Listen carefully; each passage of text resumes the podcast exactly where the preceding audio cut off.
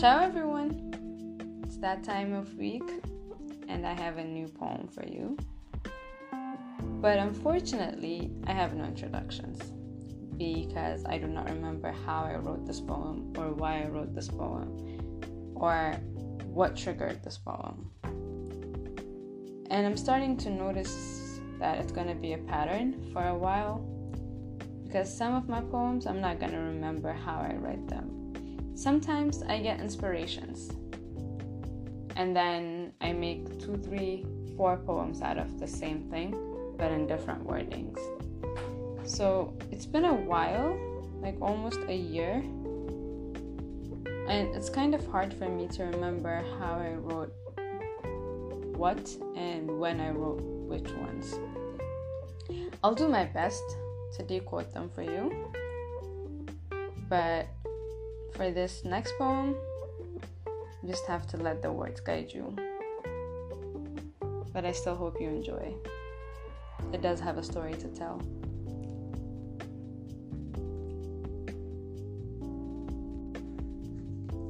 But with that said, I would like you to enjoy, learn, and relate if possible. I'm not doing this podcast for likes. I'm not doing it for attention. I'm not doing it for number of plays or if the podcast pays. I'm not doing it for the money. I am literally doing it just so one person could listen to it and say, I know what she's going through, or what she went through, or I'm going through the same thing, or I understand where she's coming from. I understand why she said those things. I don't need a million followers or a million people relating to me. It would be nice, don't get me wrong, but one person is, is enough for me. One person truly relating the, to my poems and truly understanding the words and taking to heart what I have to say because it somehow paints a similar, it can never be the same, but a similar picture in their head about their life or their situation is enough for me. So, without no further ado, let's go to the poem.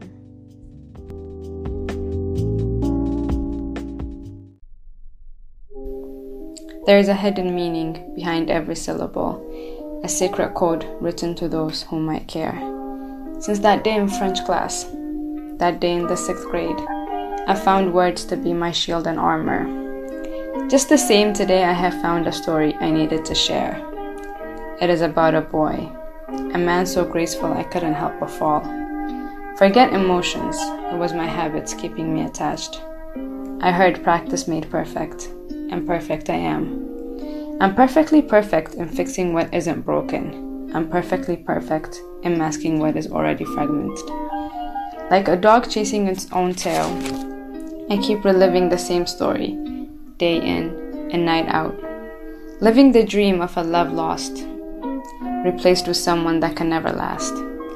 Always scared of ending up how I started. I live with a chip on my shoulder. Carrying a burden that isn't only mine to carry. Smiling a war between my heart and my soul. An innocent bystander, trying to choose between obsession and sanity. Painted with the face of normalcy, for no one could fathom my darkest addictions.